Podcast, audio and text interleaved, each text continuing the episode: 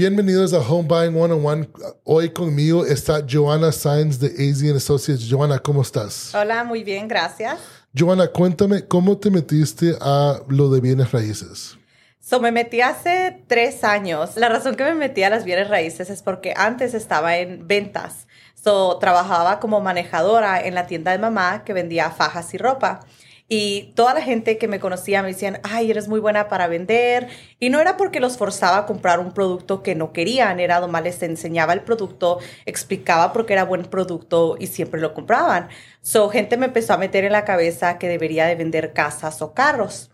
Me dijeron, tienes que vender algo que cueste mucho dinero. Luego empecé a hablar con mi esposo de la idea y me dijo, sí, deberías, sería una buena oportunidad. Y nunca lo hicimos hasta que ya empezó COVID. Paré de trabajar y en ese tiempo me sentía muy perdida en la vida. Dije, ¿qué voy a hacer? Es cuando decidí ir a la escuela y luego así me fui metiendo. Luego agarré mi licencia. En el primer día que fui agente, agarré mi primer cliente y luego de ahí empezó y sí, ahora aquí estamos. Así que 1, 2, 3, era para ti esto. Sí. No, y me acuerdo mucho que me decían, ¿cómo agarraste el primer cliente en un día? Y digo, la verdad que yo no iba a esperar a que el negocio me haya a mí y yo iba a buscar el negocio. Así es como... Y eso es importante porque hay mucha gente que se mete a hacer bienes raíces y se tardan 1 año o 2 será su primer venta. Es decir, que conseguir su primer cliente el primer día es porque ya las tenías, tenía las pilas listas. Sí, exactamente. Y ya tenía las metas de que sí, iba a sacrificar todo, porque me encantaba mi trabajo donde estaba antes. Iba a sacrificar todo, entonces era porque lo iba a hacer bien y por eso tuve la motivación de seguirle. Y después de que estaba ya tú haciéndolo, ¿cuánto se tardó Jorge en meterse también? Casi 1 año después, empezó a ver que yo estaba cerrando transacciones y que ocupaba ayuda. Y luego en su trabajo lo quisieron cambiar de turno anoche. Me acuerdo que vino de la casa y me dice, me quieren cambiar anoche.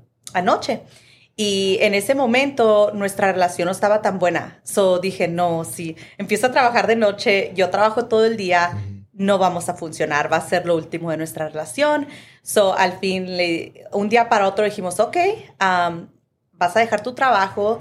Y fue un momento muy estresante para nosotros, pero tomamos ese paso y de ahí, ya tenemos 2 años trabajando juntos y nos ha ido muy bien, gracias a Dios. Y lo bueno que yo he visto mucho en equipos que son esposo y esposa.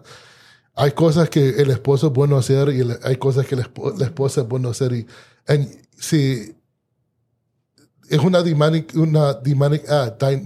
muy buena porque you complement each other. Sí, no, a lo primero nos peleábamos mucho y era bien chistoso, nos peleábamos mucho, pero en la compañía donde estamos, los dueños son una pareja. Eso nos ayudó para poder entender que sí se puede, era solamente respetar a uno y aprender qué fortalezas tengo yo y qué fortalezas tiene él y luego cómo podemos traerlas juntas. Pero la gente que trabaja con los dos, que usualmente yo hago mi parte y él hace su parte, juntos nos sabemos que somos buen equipo. No, y también hay mucha gente que le gusta trabajar con una mujer, y otra gente que le gusta trabajar con un hombre, o hay específica gente que tiene una personalidad así o así, y siempre es bueno tener... Porque los dos, yo los conozco ya a ustedes por como... Yo creo que los 3 años que has estado. Y yo sé que los dos son súper buena gente, los dos son trabajadores, pero sí tienen diferentes personalidades. Sí. Pero, como te digo, son los dos excelentes.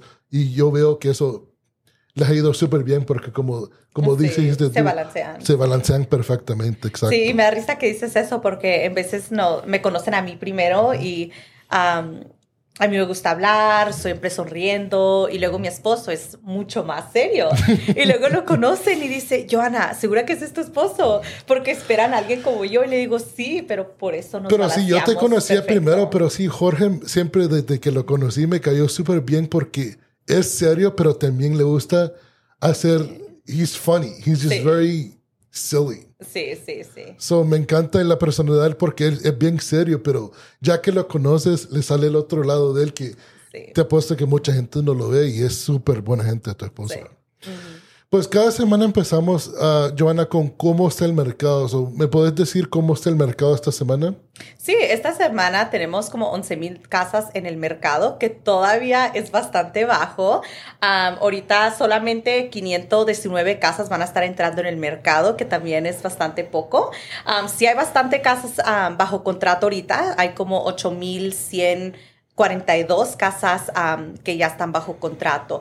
Pero ahorita el mercado todavía se está viendo que estamos en un buyer's market, un mercado de compradores, pero estamos viendo que hay un balance en el mercado. Ahorita también los vendedores están teniendo bastante poder. Okay. Uh-huh. Eso sí que todavía estás viendo que tus clientes pueden pedir ayuda cuando están comprando. Sí, todavía pueden pedir ayuda. Yo ahorita estoy representando a un vendedor y aceptamos una oferta ayer en la noche. Uh-huh. Y le estamos dando $12,000 de crédito a él, al comprador, uh-huh. Pero el comprador también ofreció $6,000 más. So puedes ver que hay poquito balance. El vendedor le está dando al comprador, pero también el comprador le está ofreciendo más de lo que estábamos pidiendo. Qué bueno. Okay. Uh-huh. Y ahorita que antes que lo pusimos a grabar, estamos hablando de lo que querías hablar tú de en español, no sé cómo decirlo, pero breaking the stereotype, breaking the curse. Sí. De compradores como tus papás y todo.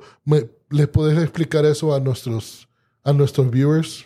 Sí, nos estábamos hablando que yo soy mexicana, nací en México y siento que muchos mexicanos se quedan rentando y nunca compran, ¿verdad? Yo conozco a muchísima gente que en veces nunca compran o compran ya cuando tienen 40, 50, 60 mil por no saber cómo poder comprar y no saber qué tantos beneficios hay en este mercado y cuánto dinero puedes hacer haciendo nada más que pagando tu pago mensual.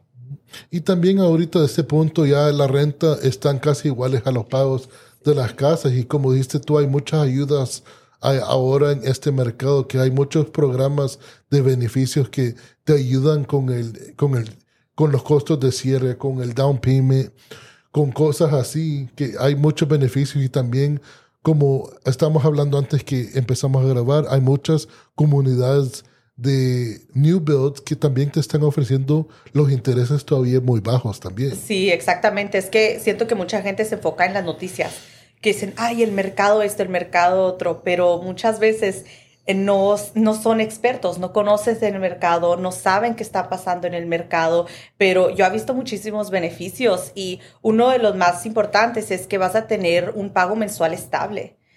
Con las rentas han subido muchísimo. Yo me acuerdo que mi primer apartamento donde vivimos yo y mi esposo costaba $700. Esto fue como 2016, ¿verdad?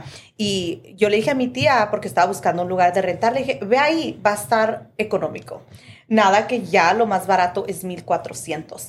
En solamente que 7 años ya es el doble. Uh-huh. El doble. Y si ya ella habrá comprado casa, habrá tenido un pago mensual estable, no estaría batallando y no estarían moviéndose cada año, porque, ay no, yo me acabo de mudar como tú y no hay nada peor que mudándose. Eso digo, si compras una casa vas a tener un lugar estable, nadie te va a poder decir que no puedes pintar la pared, que no puedes poner un árbol afuera o cosas así. Y también, como dijiste tú ahorita, digamos, por decir, con rentando también no estás creando lo que puedes crear después, ya teniendo esa casa, digamos, 3, 4, 5 años, con lo que ha subido la cantidad de las casas también, ya tienes un poquito de ahorro que puedes prestar contra eso, digamos, sí. Si quieres arreglar tu casa también. Exactamente, que es muy buena idea, porque sí, este año hemos tenido mucha gente que les hemos ayudado a vender para comprar una casa más nueva y no ha tenido que sacar dinero de su bolsillo, ha sido el dinero que ha subido la casa en valor. So, tuvimos una que solamente la tenían por 2 años. Que no es mucho, no hicieron nada, no arreglaron la casa, no cambiaron nada de la casa y en solamente 2 años tenían como $70,000 de equidad. Eso es después de los costos de vender la casa. $70,000 de equidad, solamente ocupaban $27,000 para el enganche de la nueva casa y el resto fue dinero en su bolsillo. Pues sí. Y digo, esa es la belleza de comprar una casa, es que tienes opciones así. Sé que mucha gente, especialmente en la cultura mexicana, que como les digo, yo soy mexicana, la gente se quiere quedar en la misma casa para siempre y tratan de agregar cuartos y en realidad pueden tomar la primera casa y venderla, hacer suficiente dinero para comprarte una mejor casa, más grande. O si podés rentarla y usar ese dinero para pagar ese préstamo ya que está pagado ese préstamo, puedes usar ese dinero para comprar otra cosa o es como otro ingreso que no tenías antes. Sí, exactamente. Es un ingreso que cada mes te están pagando renta y es como que está, digamos, vas a pagar taxes como cualquier otro ingreso que de trabajo, pero por supuesto es un ingreso que también te puede ayudar a comprar otra casa, pagar un carro que quieres comprar y no tener que preocuparte, este ingreso me van a despedir de este trabajo, voy a tener que cambiar este trabajo. Es un ingreso que te va a entrar mensualmente. Sí, y luego los programas que hay de primer comprador los puedes utilizar cada 3 años. So, en realidad puedes comprar varias casas y luego ya que suba las rentas, agarras ingreso de la primera, la siguiente las rentas, agarras ingreso de la segunda y tú puedes decidir cuántas comprar, pero hay mucho que siento que la gente no sabe, pues. Okay. ¿Qué es otra cosa que, digamos, algo, si alguien te habla hoy y te dice, mira, quiero ver una casa renta, pero y quiero que sean mis pagos mensuales $2,500. ¿Cómo hablas con alguien que en vez de decirle, no, mejor empecemos a buscar una casa? Sí, primero saber la situación, por qué está rentando, ¿verdad? Porque hay una gente que en realidad a lo mejor no tienen el crédito o en veces, como te digo, no saben los requisitos. Preguntar por qué estás buscando a rentar en vez de comprar y luego de ahí decirles, ok, porque un pago mensual de $2,500 ya es un pago de una casa. ¿Verdad?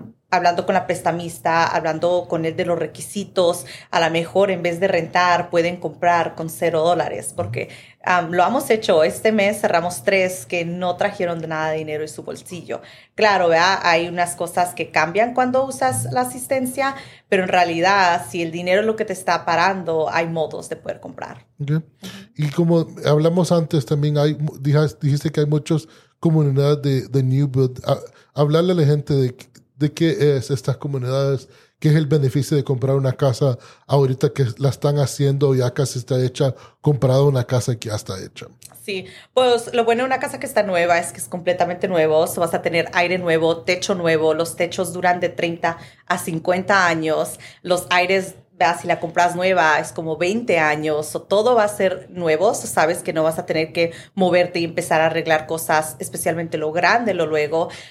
Y luego también están ofreciendo mucha ayuda. So, muchos builders, constructores que están construyendo las casas, están bajando el interés. So, ahorita si el mercado, hay que decir que te está ofreciendo un 6.5, a lo mejor una nueva comunidad te va a ofrecer como un 4.99, un 5.5, que ese bajo interés te va a cambiar el pago mensual muchísimo y te va a ayudar. Y en ese punto, a lo mejor el pago mensual de una casa nueva va a ser más económico que una casa que ya está construida. Okay. So, hay muchos beneficios, es nomás dependiendo en qué área estás buscando, porque sé que en veces me viene gente que está buscando en el norte de Phoenix y no hay casas en el norte de Phoenix que son nuevas. En ese entonces les explico eso. Pero dependiendo en qué área, si hay nuevas casas, a lo mejor va a convenir una nueva casa en vez de una que ya está. Okay.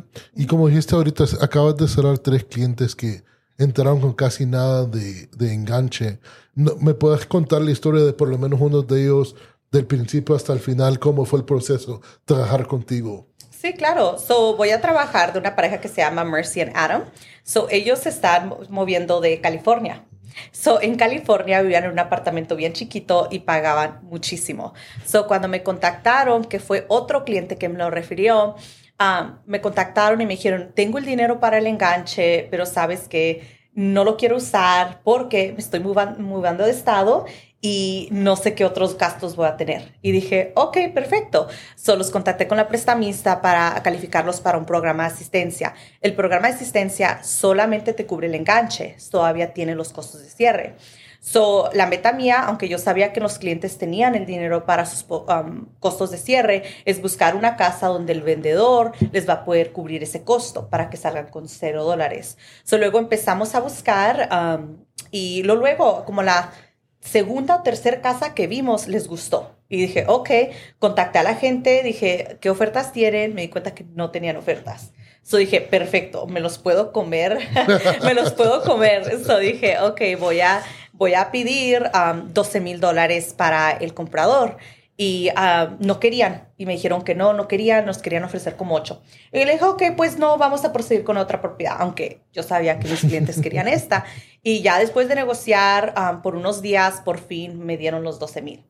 So, luego ya empezaron el proceso, hicimos la inspección, les pude agarrar otros $500 de la inspección. ¿Me puedes hablar un poquito qué pasa durante la inspección? Sí, so, la inspección tienes como, dependiendo en tu contrato, pero usualmente tienes como 7 a 10 días para hacer una inspección. Pero la inspección no solamente es con un inspector, también tú puedes chequear, vea qué tanto crimen hay en la área, o las escuelas, otras cosas.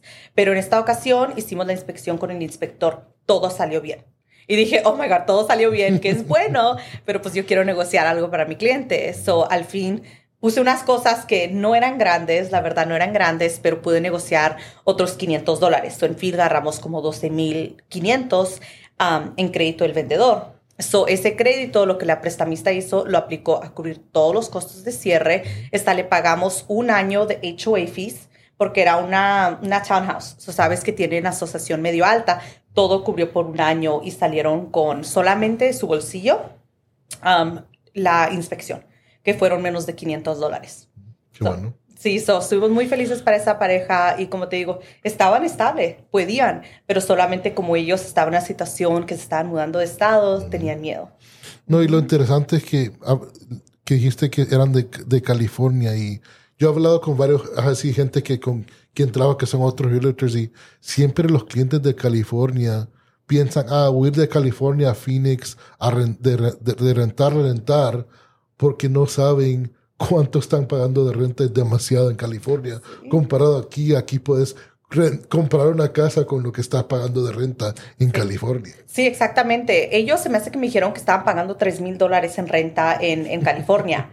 Y aquí el pago mensual les quedó como $2,300 por ahí. Que están hasta ahorrando. Se están ahorrando, sí, mensualmente se están ahorrando como $700 mensualmente.